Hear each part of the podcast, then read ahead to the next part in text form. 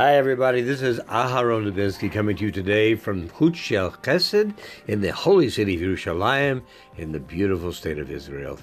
Today we talked about Ra'eh. What is Ra'eh? It's a three letter word. What does it mean? It means see. And uh, it starts off, uh, it's the name of, of a Parsha.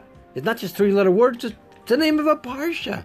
And what does it say? It says, Ra'eh, see, today I give you a blessing and a curse. Okay, who among us needs the word see to get that thought across to us.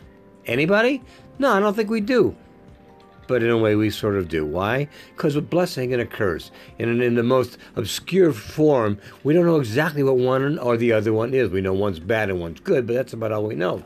So in this case, we're being asked for the umpteenth time in Torah, not the first time, for again to be told, see Today I give you a blessing and a curse. See what that blessing might be. See what that curse might be. And all you have to do is make a decision. Do I follow Hashem or do I follow myself?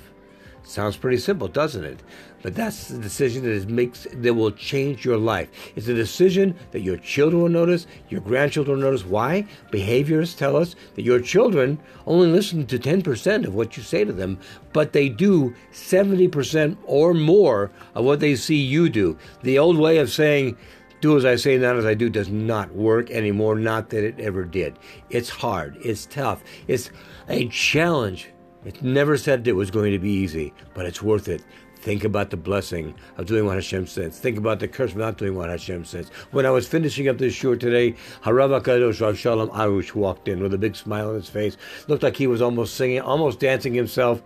And all I wanted to say at that time, with regard to what I was telling you earlier, was you better stop. Children, watch that sound. Everybody look what's going down. Have a great week ahead. Be well and a good Shabbos. Bye bye.